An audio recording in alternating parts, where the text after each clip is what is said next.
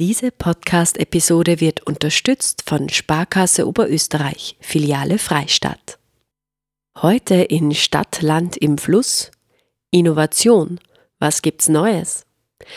Innovation ist nicht das Erste, was man allgemein mit dem Leben am Land verbindet, aber auch hier im Mühlviertler Kernland ist viel davon die Rede. Stadt, Land im Fluss. Gegensätze, Widersprüche, Vorurteile und Perspektiven. Der Kernland-Podcast über das Verhältnis von Stadt und Land. Im freien Radio Freistadt, auf Radio Froh, diversen Podcast-Plattformen und im Online-Archiv der freien Radios cba.fro.at. Gefördert vom Bund, Land und Europäischer Union. Liederregion Müllviertler Kernland.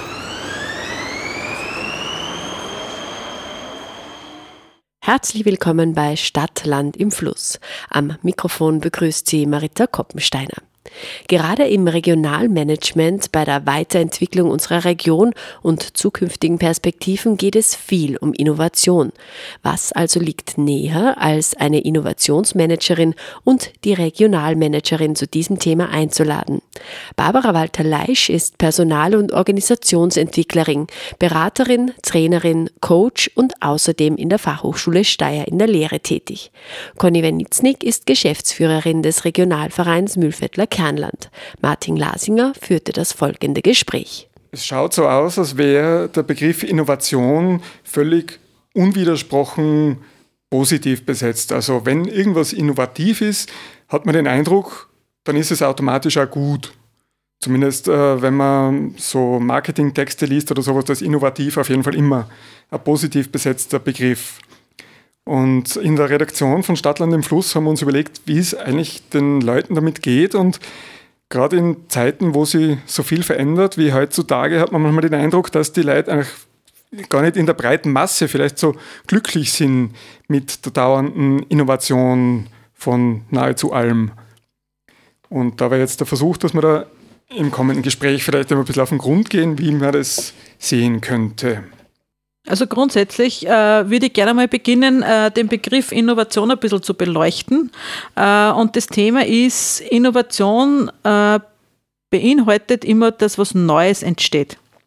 Ja, da geht es nicht um eine Veränderung, was Bestehendem, oder es geht auch nicht um ähm, Weiterentwicklung, sondern es da hat immer dieser Faktor des Neuen, der Neuigkeit, ist da ganz wichtig. Äh, da geht es nicht nur um neue Ideen oder Ausleben von Kreativität, sondern Innovation im, im engeren Sinn bedeutet da immer, es muss eine wirtschaftliche Komponente damit verbunden sein.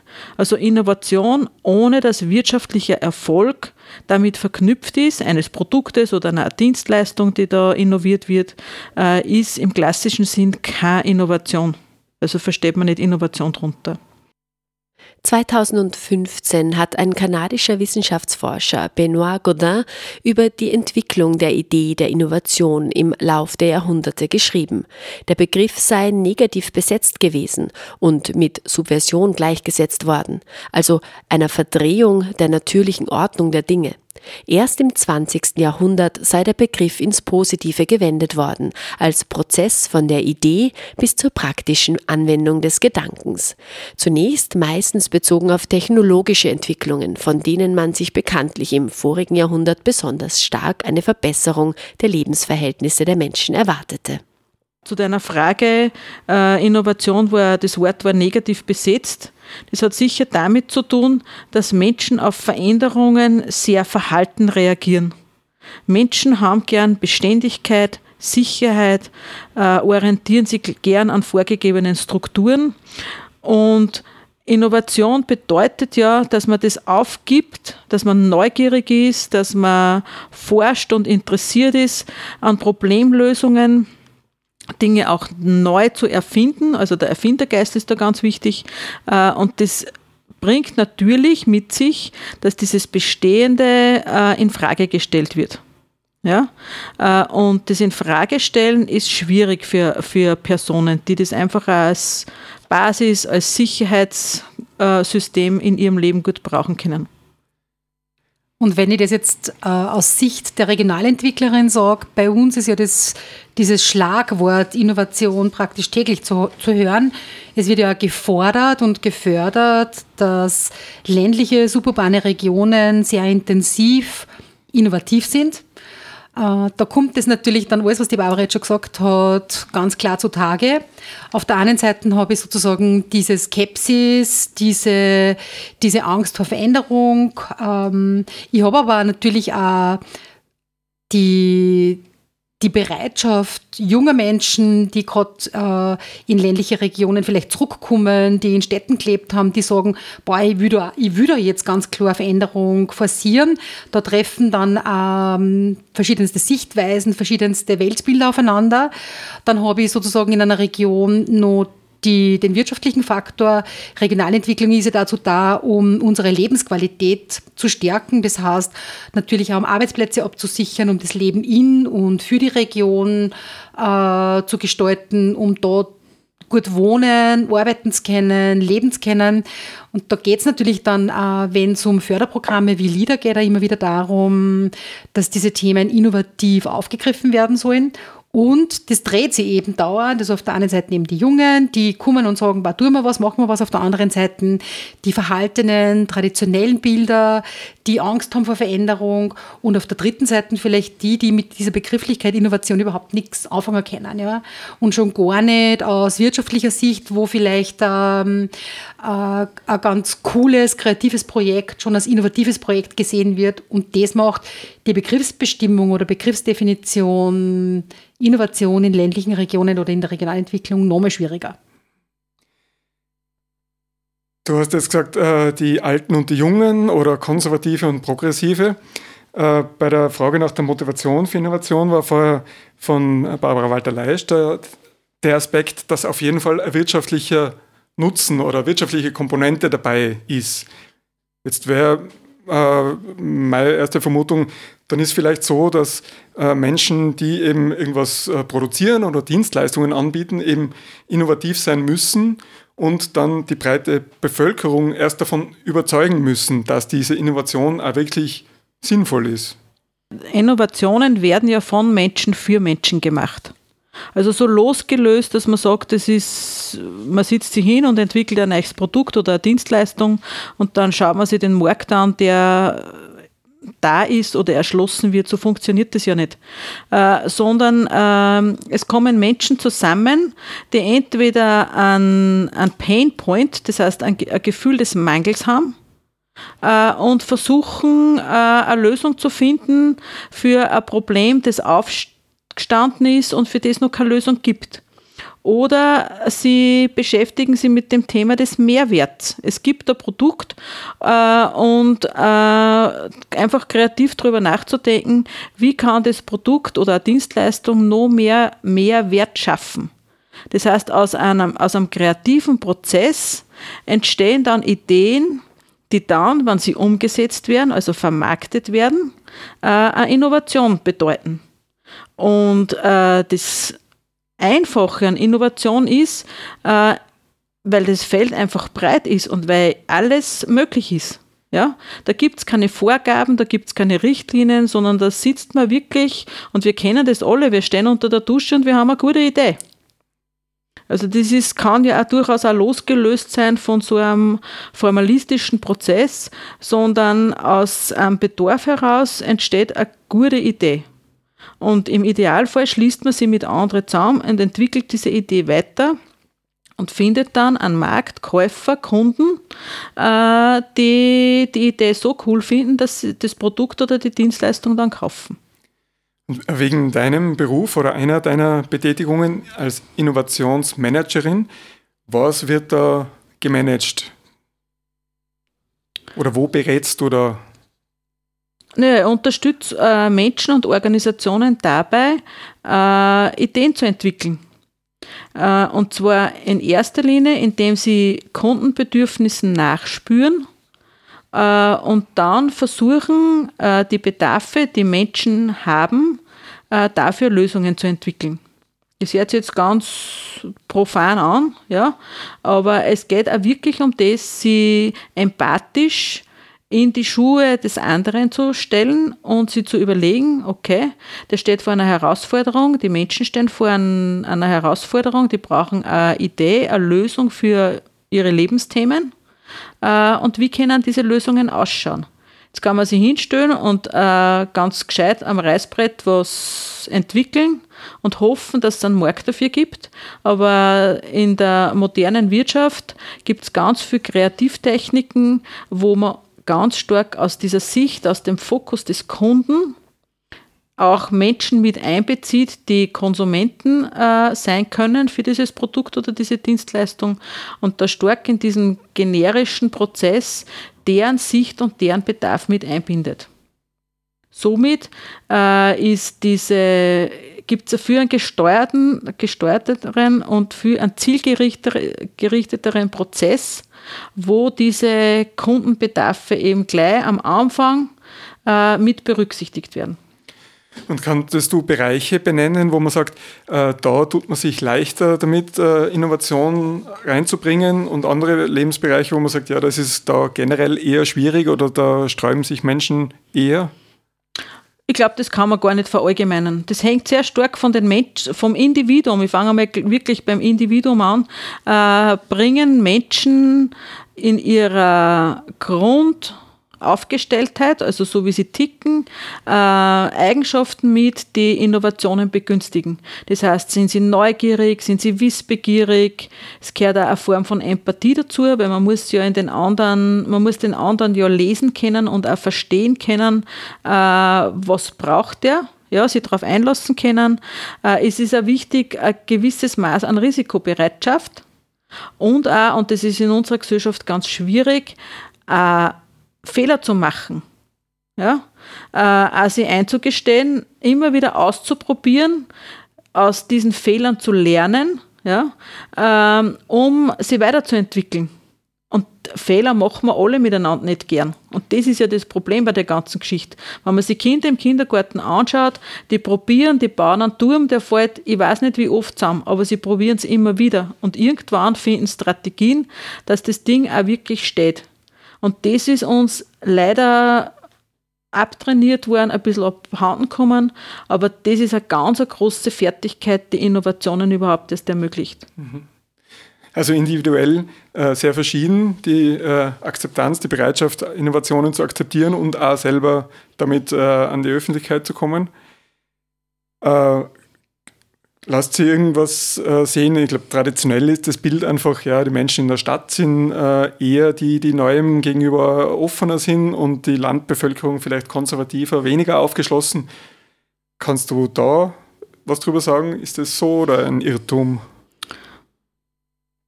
Also ich glaube, dass die Conny die richtigere, weil die ja, ich lebe ja in der Stadt, die Conny lebt am Land. Äh, ich glaube, man kann es auch nicht. Ich die, über die Frage Gedanken gemacht. Ich glaube, es ist ganz wichtig, um auf neue Ideen zu kommen, ist Vergemeinschaftung wichtig. Und das ist für mich schon ein Kernelement, wenn Städte es schaffen, Begegnungsräume zu finden, wo sie die Leute auch hinwenden können und gemeinsam dann äh, ihre Ideen entwickeln, dann glaube ich, ist das ein begünstigender Faktor. Und jetzt aus meiner Wahrnehmung ist es in ländlichen Regionen, weil man sie halt auch besser kennt und viel näher beisammen ist, glaube ich, ist es eher begünstigend für Innovationen am Land. Oder Conny, wie siehst du das? Also ich glaube grundsätzlich, dass Innovation in städtischen Bereichen eher diese Faktoren berücksichtigen, die du genannt hast. Dass sie wirtschaftlich sind, dass sie wirklich ganz klar einen Output haben. Und ich glaube, wenn ich jetzt so hm, in unsere Region schaue oder in andere Regionen, dann ist Innovation oder ist die, hm, die Begrifflichkeit Innovation und auch das Ganze, das damit verbunden ist und einhergeht, eher hm, sehr prozessartig. Das heißt, wir machen uns schon innovativ innovative Gedanken darüber, wie soll unser Zusammenleben ausschauen. Also da geht es eher weniger um ein konkretes Projekt, um ein konkretes Produkt, sondern eher um größere Themen, die uns beschäftigen. Wo man sagen, also natürlich auch manchmal in Firmen, Unternehmen, logisch entstehen innovative Produkte, innovative Projekte, aber in der Regionalentwicklung per se, glaube ich, ist es eher so, dass es um das Leben am Land in ländlichen Regionen, um die Zukunft von ländlichen Regionen allgemeiner geht.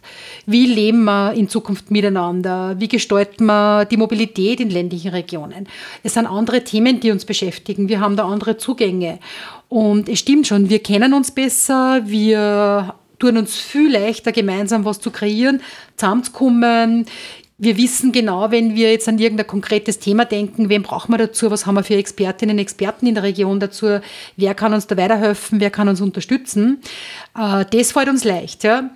Ähm, schwieriger wird es dann, wenn es darum geht, einen konkreten Output zu gestalten. Also wirklich sozusagen diesen, äh, dieses Thema Innovation verbunden mit Wirtschaftlichkeit, das gelingt uns oft nicht, weil es andere Themen sind, die uns beschäftigen. In Stadtland im Fluss zum Thema Innovation Barbara Walter-Leisch und Conny Wernitznik. Welche innovativen Projekte im Kernland sind besonders bemerkenswert? Ähm, eins davon ist jetzt gerade eröffnet worden, das ist der Kost-Nix-Wagen. Das heißt, aus, der, aus dem Kost-Nix-Laden, den es überall gibt, die ist bei uns in der Region aufgrund der regionalen Struktur, dass die Menschen nicht so leicht überall hinkommen, eine mobile Version davon gestaltet worden, die zu den Menschen geht. Ja? Also, dass man sozusagen am Land auf so innovative Produkte, Projekte nicht verzichten muss, wird wird das halt auf die Region oder an die Region angepasst. Oder wir haben uns 2018 beim Festival Regionale Vordenkerin, Vordenkerinnen ganz intensiv mit dem Thema Innovation beschäftigt. Innovation in der Regionalentwicklung in ganz Europa, wo wir uns überlegt haben, eben auch so, so wie heute, was bedeutet Innovation für uns in der Regionalentwicklung? Was bedeutet Innovation für Menschen, die in ländlichen Regionen leben? Was brauchen die? Was brauchen sie an, an innovativen Projekten, an innovativen Produkten, an innovativen Prozessen, Strategien? Ist, ähm, muss man alles neu erfinden? Kann man manches weiterdenken, gemeinsam entwickeln, von anderen übernehmen und anpassen? Also auch das ist Innovation. Oder das Projekt Neues Wohnen in Gemeinschaft, wo wir uns damit beschäftigen, wie wollen wir 2050 leben. Also nicht sozusagen diese, das, das sagen, wir gehen sozusagen nicht davon aus, was war in der Vergangenheit, was ist in der Gegenwart und wie ist der Weg in die Zukunft, sondern wir haben ein Bild von der Zukunft, wie wollen wir 2050 leben und dann ist der innovative Schritt sozusagen umzusetzen oder, oder nachzudenken, ähm, wie kommen wir dorthin. Also dieses Bild ist da, das steht sozusagen mal im Fokus und ich glaube, das ist auch so eine, so eine Grundlage von Innovation, dass man nicht vom Ist in die Zukunft geht, sondern dass man sozusagen dieses Zukunftsbild vor sich hat und sich dann überlegt, wie komme ich dorthin. Und da ist es, glaube ich, wurscht, ob man ein Unternehmen, eine Organisation, ein Verein, mhm. eine Region ist, ja, eine Stadt ist oder ein Land ist. Ja. Das glaube ich auch. Also ganz wichtig auch noch der Aspekt, wirklich, wie die Conny jetzt gesagt hat, Dinge von der Zukunft her zu denken. Das verhindert nämlich, äh, dass wir in dem immer aus dem Ist aus der Ist-Betrachtung wegstarten und dann verleitet sein, dass wir so in dieses, diese Defizithaltung kommen. Also ein bisschen, das hat eh noch nicht funktioniert und wissen wir eh nicht, wie das genau geht. Und also eher so diese einschränkenden äh, äh, Gedanken, die uns dann kommen, sondern wirklich gemeinsam kreativ zu überlegen, wie ist die Zukunft, wie wir leben wollen. Und das beinhaltet Wohnen, das beinhaltet Klima, das beinhaltet Produkte, das beinhaltet ein Miteinander. Das ist ganz egal, was das ist. Ja? Äh, aber es zu schaffen, dass da eine, kritische Masse, und das ist auch immer wichtig, an Menschen beteiligt ist, dass die, die Ideen so viel Schwung und so viel Kraft kriegen, dass auch tatsächlich in die Realisierung kommen können. Weil sonst verpufft es drum und dieses Wirtschaftliche, das muss ja nicht unbedingt im Unternehmenskontext sein. Aber es kann ja auch, äh, wenn ich an Leben in Gemeinschaft denke, dann hat das ja Effekte. Ja, da wird was gebaut, da wird was gestaltet, da wird was vermietet, da, wird, da entsteht ja was, was auch für die Region ähm, Wirtschaftskraft bedeutet. Und das ist schon ganz wichtig, das auch immer mitzudenken. Mhm. Und, das ist, glaube ich, auch was, was aber tatsächlich so das Innovative an ländlichen Regionen ist und was vielleicht einfacher ist oder was den Unterschied zu Innovation in der Stadt manchmal ausmacht. Ähm, bei uns passiert ganz vieles ganz schnell. Also wenn ich jetzt an Corona denke Unsere Wirtinnen, unsere Wirte haben gewusst, die Leute kennen nicht aus, sie können nicht einfach jetzt hingehen zum Wirten und sich was holen, sie müssen sich irgendwas überlegen. Dann ist dieses Bild da gewesen, okay, ich muss den Kunden mit meinem Produkt erreichen, bedienen können, auch in der Zeit, wo es zugesperrt ist, wo er vielleicht nicht ähm, hergehen kann und herkommen kann zu jeder Tages- und Nachtzeit. Plötzlich äh, sind tollste Hofläden entstanden, 24-Stunden-Systeme, wo Wirte sogar gekocht haben, wo, wo ich gewusst habe, okay, ich gehe dorthin und kaufe mir tiefgefrorene Wirtshauskost, nämlich wirklich ganz wertvolle, ganz tolle. Also so, so dieses, wir orientieren uns ähm, oder wir leben ganz stark und ganz intensiv im Jetzt, aber wir haben immer dieses Bild äh, der Zukunft im Fokus. Was braucht es, wenn das und das ist? Und das ist etwas, wo ich jetzt in diesem Gespräch mir immer mehr denke, eigentlich ist das Thema Innovation so in, in ländlichen Regionen wie bei uns im Mühlviertel-Kernland ein Wahnsinn. Es ist eigentlich ganz vieles Innovation ja, und innovativ. Es ist auf jeden Fall ein breiterer Begriff, äh, so wie ihr ihn jetzt darstellt, als ich mir zuerst gedacht hätte, weil ja gerade eben in der wirtschaftlichen Komponente die drei Beispiele, die du, Conny, genannt hast, sind ja eben nicht wirklich direkte wirtschaftliche Aber wertschöpfend. Wertschöpfender, so gesehen auf jeden Fall, ja. Woran man oft als erstes denkt, wenn äh, man Innovation und Müllviertel oder unsere Region hört, ist zum Beispiel die FH Hagenberg. Mhm. Äh, ist weitum bekannt äh, und ist jetzt auch schon wieder fast 30 Jahre her, dass die gestartet sind und gilt immer noch oder, oder immer mehr als innovativ, weil du gesagt hast, Zukunft wenn man sich vorstellt, was in 30 Jahren äh, so was sein könnte, was vielleicht eine ähnliche Strahlkraft auch aus der Region hinaus hätte, wie eben eine Fachhochschule, die sich mit IT und, und äh, Software beschäftigt, was könnten das für Bereiche sein? Ähm, auf jeden Fall das Thema Digitalisierung, also irgendwas in diesem, diesem Bereich digitales Arbeiten, digitales agieren. Also das wird es in, der, in, der, in ländlichen Regionen nur viel mehr brauchen. Aber das Thema Mobilität, das ist ein Riesenthema. Also so wie Mobilität jetzt aufgestellt ist, so werden wir nicht in die Zukunft kommen. Also ich habe zum Beispiel heute gerade gehört, der größte, der größte äh, klimaschädliche Handlungsakt, den ein Mensch setzen kann, ist, wenn er sich dafür entscheidet, ein Einfamilienhaus zu bauen nämlich wirklich jetzt sozusagen grundversiegelt, Boden versiegelt und sein Mobilitätsverhalten festlegt. Denn wenn ich am Land lebe und ich weiß, ich bin da irgendwo um einen Berg, ich komme nie mit öffentlichen Verkehrsmitteln irgendwo hin, ich bin auf mein Auto angewiesen, ich, ja, es geht nicht anders, dann äh, habe ich was, was ähm, Klima betrifft, natürlich an, oder Klimaneutralität betrifft, einen riesen Nachteil. Ich glaube, da wird es auf jeden Fall ganz wichtig und ganz bedeutend sein, gerade in ländlichen Regionen mit schlechteren oder schwierigeren Anbindungen an Zentralräume, an urbane Räume, was zu entwickeln, was zu kreieren, was zukunftsfähig ist. Und an dich die gleiche Frage, Barbara Walter-Leisch. Äh, was fallen dir für Bereiche ein, die am Land da in Zukunft wichtig sein könnten, dass dort Innovation passiert? Also ich glaube auch ganz sicher das Thema, äh, also was mit Mobilität zusammenhängt, das Thema Wohnen. Und für mich dann gleich mal die Fragestellungen, wie wollen wir in Zukunft wohnen? Ja? Äh, wenn ich mir jetzt anschaue, wie große Häuser gebaut werden am Land und man dann nur in 20 Jahren vorstellt, dass dann da einzelne oder zwei Menschen drinnen wohnen, wo jetzt Familien drinnen wohnen, äh, dann entstehen ja vielleicht Möglichkeiten in einer Vergemeinschaftung, in einem zu mitsammen dort wohnen, die uns jetzt noch ganz fern und ganz fremd sind. Also da auch durchaus aus dem, auf der einen Seite dem Angebot an Wohnraum und auf der anderen Seite Nachfrage noch nicht nur äh, Wohnmöglichkeiten, sondern vielleicht gibt es da auch noch zusätzlich die Komponente, mit zusammenwohnen zu können, ohne vielleicht zwingend miteinander verwandt zu sein. Also das ist ein Thema, mit dem wir uns ja in der Region seit drei Jahren intensiv beschäftigen. Gemeinschaft, also gemeinschaftlich wohnen, gemeinsam mhm. wohnen, wohnen in Zukunft. Da gibt es ja ganz viele Ergebnisse, die jetzt nach diesen drei Jahren Projekt- und Prozessarbeit vorhanden sind.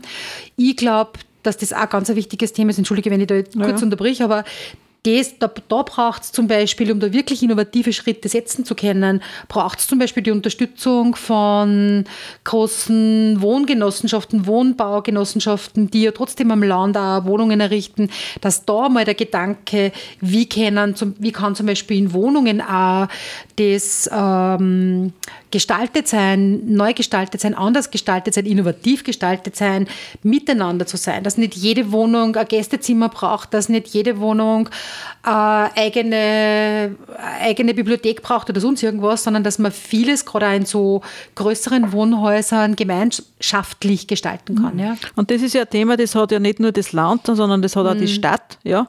Wenn ich nur denke, wie viel, also dieser große Wohnraum, der zum Teil leer steht. Und ich glaube aber, wenn ich aus der Innovationssicht schaue äh, und mir überlege, was ist der Mangel dahinter, ich glaube, diese Vereinsamung und diese Vereinzelung der Menschen wird dieses Potenzial in sich bergen, dass man einfach auf neue Ideen kommt. Ja, dass aus dem Bedürfnis außer nicht alleine zu sein, hilflos zu sein, dem Sozialsystem vielleicht irgendwann heimzufallen, dass da Initiativen entstehen werden und die gibt es ja zum Teil auch schon, ja, äh, die noch viel mehr werden in der Stadt und auch auf dem Land, dass man einfach miteinander leben, anders denken wird, Mhm. wollen. Nicht nur müssen, sondern auch wollen. Mhm. Und das wird sie abbilden in, in Co-Housing, wenn man das jetzt mhm. einmal so haben will. Zu dem Thema haben wir in Stadtland im Fluss auch schon eine Sendung gemacht, wo mhm. Roland Gruber von Nonkonform gesprochen hat, die seit Jahren die Leerstandskonferenz veranstalten. Mhm. mhm. Und die nächste wird genau zu dem Thema, was du erwähnt hast, äh, stattfinden, nämlich die großen Häuser am Land, äh, die leer sind, fast ganz leer und wo man sich überlegen muss, in jedem Fall einzeln, wie man das mhm. äh, gestalten kann, dass äh, da mehr Leute wohnen. Und äh, da wäre jetzt mein Verdacht, dass, dass das genau so was ist, was sehr schwierig ist, da äh, die äh, Bevölkerung davon zu überzeugen, dass das gut ist, dass es da mit, mit ein bisschen Marketing wahrscheinlich nicht getan ist, sowas Prinzipielles wie den, den eigenen Raum, das eigene Haus, da Abstriche zu machen, Total dass dann schwierig. da plötzlich Leute drinnen sind. Mhm. Du hast gemeint, das kommt möglicherweise einfach aus, der, aus dem Bedürfnis raus, die Einsamkeit zu vermeiden. Ja, ich glaube, dass der eine oder andere Innovator, ja, es gibt einen ganz geringen Prozentsatz an Menschen, die auch diese Fähigkeit haben, Innovatoren zu sein. Also einfach sich selber in Frage zu stellen und zu überlegen, was tut mir besser als das, wie, wie ich es jetzt erlebe.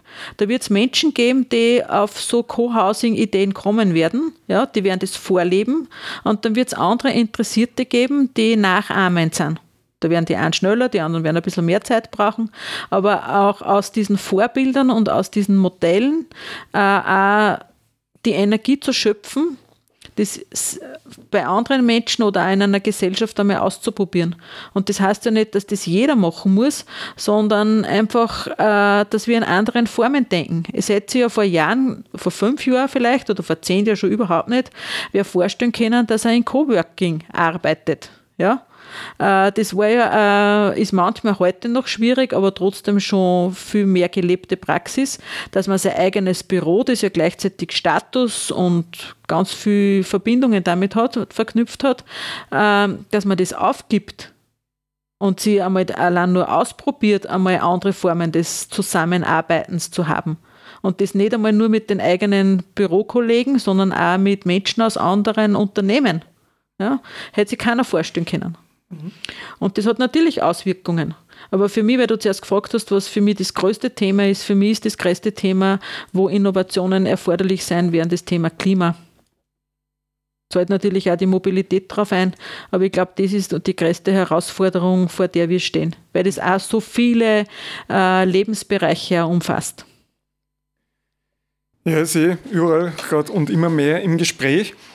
Äh, was bei Stadtland im Fluss äh, dauernd auftaucht, ist ja, dass die, diese äh, Vorstellung Stadtmenschen, Landmenschen, dass das ja äh, absolut nichts Statisches ist. Man weiß eh, dass die Leute mobil sind mhm. und oft zuerst dort und dann woanders gelebt haben und so weiter. Reicht es aus, äh, die Innovatoren zu suchen, die in einer Gegend schon wohnen, oder muss man sich als Region attraktiv machen für Menschen, die kommen? Die, dass, dass Leute die Gegend äh, einladend finden, um, um irgendwie einem anderen Lebensentwurf nachzugehen? Also ich glaube, äh, auf jeden Fall beides. Und ich glaube, dass es auch ganz wichtig ist, dass wir uns ganz klar machen, dass wir nicht immer sozusagen dem Gedanken nachhängen, der Prophet ist im eigenen Land nichts wert, weil so rennt oft und es verhindert ganz viel Innovation. Wir sehen das, was da ist, das Potenzial, das wir haben, die Innovatoren, die Innovatorinnen, die wir vor Ort haben, die wir in der Region haben, die wir griffbereit haben, die sehen wir oft gar nicht, weil die müssen ja von irgendwo anders kommen und die müssen ja von irgendwo eingeflogen werden. Also das finde ich sehr traurig eigentlich, so dass, dass dieses Bild irgendwie immer noch so präsent ist und dass diese Frage sogar irgendwie in diese Richtung geht, weil ich glaube, dass sie beides findet. Die Menschen, die sagen, boah, da ist eine, da ist eine, da ist eine Region, die finde ich voll spannend, da tut sie total viel, da würde ich gern neu kommen, da möchte ich gern leben, weil da gefällt mir das Projekt Neues Wohnen in Gemeinschaft, da gefällt mir der Kostnixwagen, da gefällt mir der Hofladen, da gefällt mir der Zugang und der Umgang mit Klima, mit Nachhaltigkeit, Mobilität, was auch immer. Äh, die werden kommen. Und es wird aber auch notwendig sein, den Menschen, die schon da sind, äh, ein bisschen diesen Boden aufzumachen und den Boden zu bereiten. Oder sagen wir nicht Boden, sondern sagen wir Bühne. Die Bühne zu bereiten, dass die wirklich äh, diese Bühne finden, wo sie diese Innovation Innovationsfähigkeit, diese Innovationskompetenz, die sie mitbringen, die sie in sich haben, entwickeln können, ausleben können, umsetzen können. Ja? Also auf keinen Fall sozusagen der Blick immer, wir brauchen unbedingt, wenn von außen der jetzt kommt und uns sagt und sagt, was ist Innovation. Natürlich brauchen wir diese Menschen, die von außen kommen, die sind uns herzlich willkommen, wenn sie mit uns gemeinsam auch was gestalten wollen und uns, uns äh, weiterbringen wollen, mit offenem Herzen und offenem Kopf zu uns kommen. Ja? Aber so diese Gescheitwichteln, die glauben, sie erzählen jetzt den Menschen, die am Land leben, was Innovation ist, was braucht für eine Region, um eine innovative Region zu sein. Na. Ja, und so funktioniert es ja eh leider nicht oder Gott sei Dank nicht. Äh, ich glaube, es ist ganz wichtig, äh, das Selbstbewusstsein und das Selbstvertrauen der Menschen in ihre eigenen Fähigkeiten zu stärken. Das ist ganz egal, woher die sind äh, und welches Umfeld sie haben. Äh, und das, der zweite Aspekt ist eben diese Vergemeinschaftung. Und als dritten Aspekt, den ich gerne noch dazu stellen, es braucht Räume, wo sich die Leute treffen können, wo sie sich austauschen können. Äh, und das, da meine ich jetzt nicht einen Raum im Sinn von einem Büro, ja, sondern da braucht es Räume, die einfach viel weiter gedacht werden wo man sie einlassen kann, wo man sie austauschen kann, wo man auch Begegnung erlebt äh, und wo man auch in diesen Räumen wirksam sein kann. Und das ist aus meiner Sicht schon der große Vorteil einer ländlichen Region. Äh, es sind kurze Wege, es sind Leute, die, wo man auch Bescheid weiß, was der andere gut kann. Ja, also die Ressourcen, die es auch zur Umsetzung braucht, die sind viel leichter verfügbar. Und dann natürlich äh, im Ausprobieren äh, hat man einen schnellen, einen kurzen Hebel, wo man auch die Dinge gleich mal ins Leben bringen kann. Und einmal schaut, funktioniert das? Und wenn es nicht funktioniert, was muss man tun, dass es funktioniert?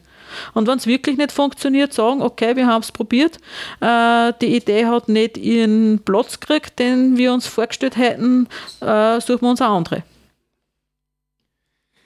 Ja, schön. Äh, ist ein sehr glaubwürdiger Optimismus, den ihr da habt für mich in Bezug auf Innovation am Land. Äh, in der Recherche vorher ist mir noch ein Begriff unterkommen, vielleicht zum Abschluss, den ich noch nie gehört habe: Exnovation. Fangt ihr was an damit? Na, ja, keine Ahnung. Äh, also es, es, geht um die Idee, dass irgendwann einmal Innovationen halt äh, ihre Zeit gehabt haben und mhm. dann was Neues kommt. Entweder es wird einfach von der nächsten Innovation abgelöst. Mhm. Oder äh, Exnovation bezeichnet eben das, dass man auch äh, Dinge aktiv bleiben lässt. Fred Lux meinte in einem Interview in der Presse vom 3.6.2020, im Nachhaltigkeitskontext wird oft darauf vertraut, dass die Innovation die Welt rettet oder die Probleme löst. Doch nicht jede Innovation ist gut. Wenn beispielsweise jemand eine noch schnellere Methode entwickelt, den Regenwald abzuholzen, ist das nicht gut für die Menschheit. Im Nachhaltigkeitsbereich reden wir zu viel über die Innovation, also von neuen Dingen, und zu wenig über den Ersatz, den Verzicht Verzicht, das Loswerden von Dingen.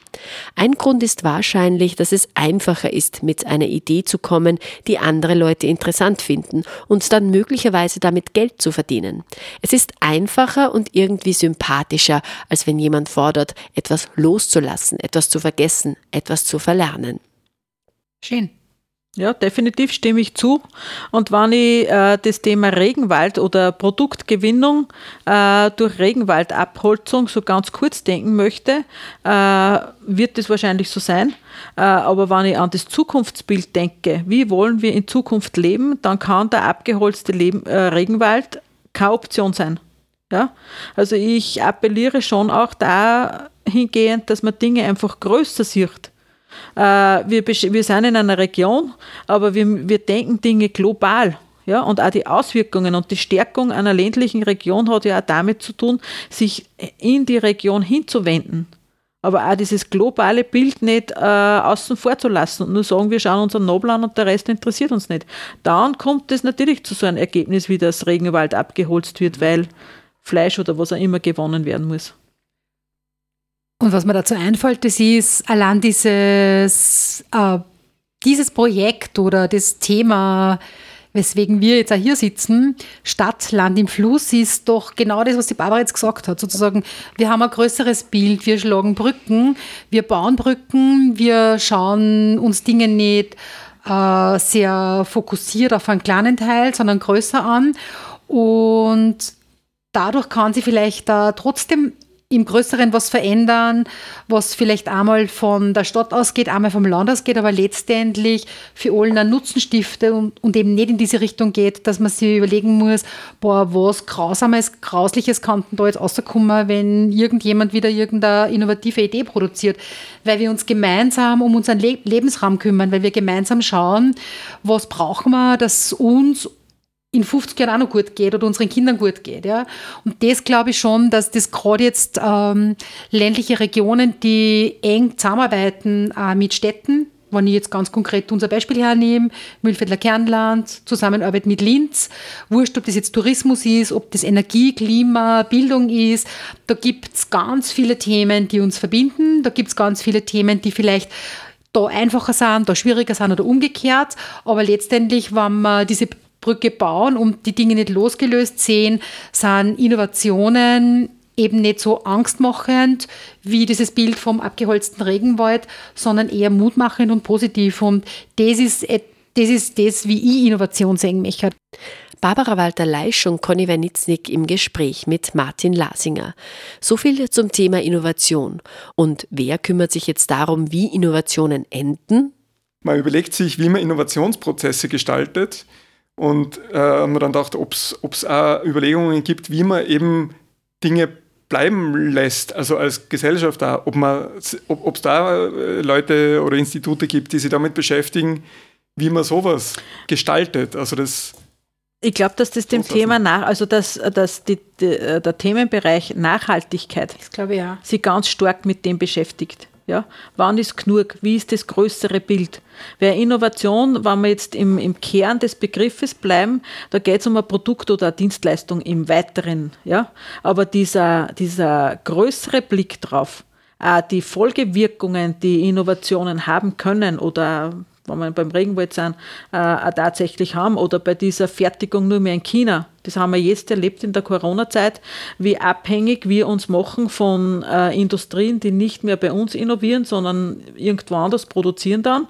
Ähm, da denkt man schon, da haben wir erlebt, wie das ist, wenn groß zu denken Auswirkungen auf uns ganz persönlich haben.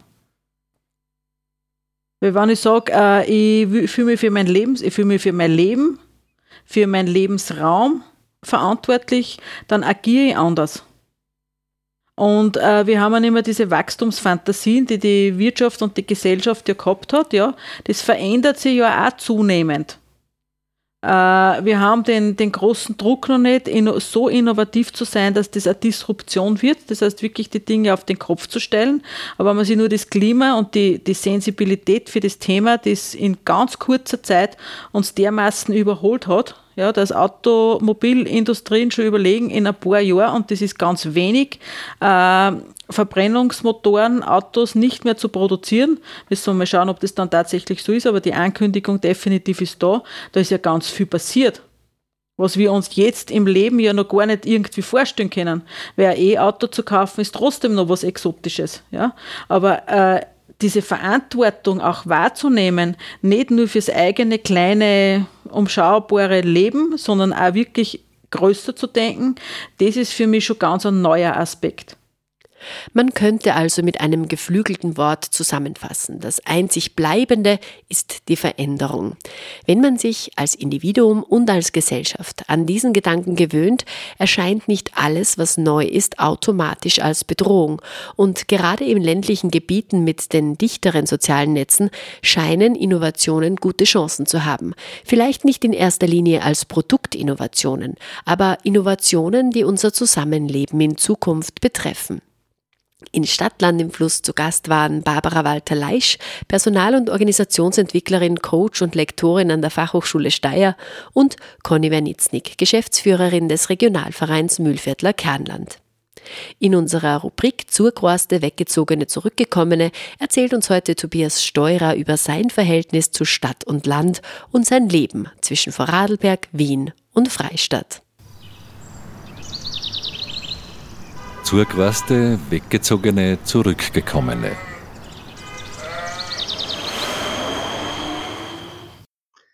Ja, hallo, ich bin der Tobi. Ich bin geboren in Bregenz, bin dann vier Jahre in Tirol aufgewachsen und dann sind wir nach Vorarlberg gezogen, wo ich den Rest meiner Jugend verbracht habe. Ich bin dann zum Studieren nach Wien gezogen, bin dort picken geblieben und habe Arbeit gefunden und habe mich in eine Käfermarkterin verliebt mit der ich dann ein Kind gekriegt habe. Und dann haben wir beide gesagt, wir können uns eine Kindheit in der Stadt nicht vorstellen und darum sind wir ins Land gezogen. Und sie hat sich dann durchgesetzt und darum sind wir jetzt da im schönen Freistadt. Ähm, was ich in Vorarlberg besonders gut finde, das sind die Berge, der Käse und meine Familie natürlich. In Wien taugt mir extrem die Auswahl an Freizeitmöglichkeiten, was es da gibt. Und in Freistadt muss ich sagen, dass mir wirklich die Leute so ans Herz gewachsen sind. Ich finde, das ist wirklich ein ganz besonders gemütlich, freundlicher Schlag von Menschen, die auch verlässlich und gechillt sind. Ein Beispiel fällt mir ein, dass das auch irgendwie im Dialekt schon verankert ist. Wenn man da fragt, Entschuldigung, ist der Sessel noch frei? Dann heißt sehr klar. Das taugt mir einfach. Was funktioniert da und dort nicht so gut? Ja, also ich nehme jetzt mal das Beispiel Öffis her. Das funktioniert natürlich in Wien ausgezeichnet, in Vorarlberg auch noch ziemlich gut, aber da in Freistadt, das ist wirklich ein Manko. Also das ist ziemlich schlecht ausgebaut, finde. Hm. Dafür ist in Freistadt viel einfacher, mit Menschen in ein wirklich nettes Gespräch zu kommen. So in Wien ist eher diese Anonymität in der Stadt, da ist irgendwie schwierig anknüpfen oder einfach mit seinen Mitmenschen zum Interagieren. Wenn man jetzt jemanden kennt, dann kommt man echt nicht gut ins Gespräch. Ich vermisse an Vorarlberg wirklich die Berge, weil ich habe gemerkt, wo ich nach Wien gezogen bin, ich kann jetzt nicht mehr Snowboarden gehen, ich kann nicht mehr wandern gehen da. Klettern, ja, in der Halle, ja. Äh, meine ganzen Hobbys sind eigentlich jetzt äh, nicht mehr möglich für mich in meinem Alltag einzubauen. Ne? Und an Wien vermisse ich wirklich an so einem schönen Sonner Sommerabend mich mit meinen Freunden im Museumsquartier auf ein Bier zum Treffen und dort einfach so einen feinen Abend äh, zum Genießen. Das ist wirklich was, was ich vermisse. Ich würde sagen, ich bin ein Stadt- und ein Landmensch mit Tendenz mehr zum Landmenschen, weil sonst wäre ich auch nicht da. Tobias Steurer war das über sein Verhältnis zu Stadt und Land. Und damit sind wir auch schon am Ende unserer dieswöchigen Ausgabe Stadtland im Fluss angelangt. Am Mikrofon verabschiedet sich Marita Koppensteiner. Redaktion Martin Lasinger, Marita Koppensteiner und Claudia Prinz. Diese Podcast-Episode wurde unterstützt von Sparkasse Oberösterreich, Filiale Freistadt. Stadt-Land im Fluss. Gegensätze, Widersprüche, Vorurteile und Perspektiven. Der Kernland-Podcast über das Verhältnis von Stadt und Land. Im Freien Radio Freistadt, auf Radio Froh, diversen Podcast-Plattformen und im Online-Archiv der Freien Radios cba.fro.at. Gefördert vom Bund, Land und Europäischer Union. Liederregion Müllviertler Kirnland.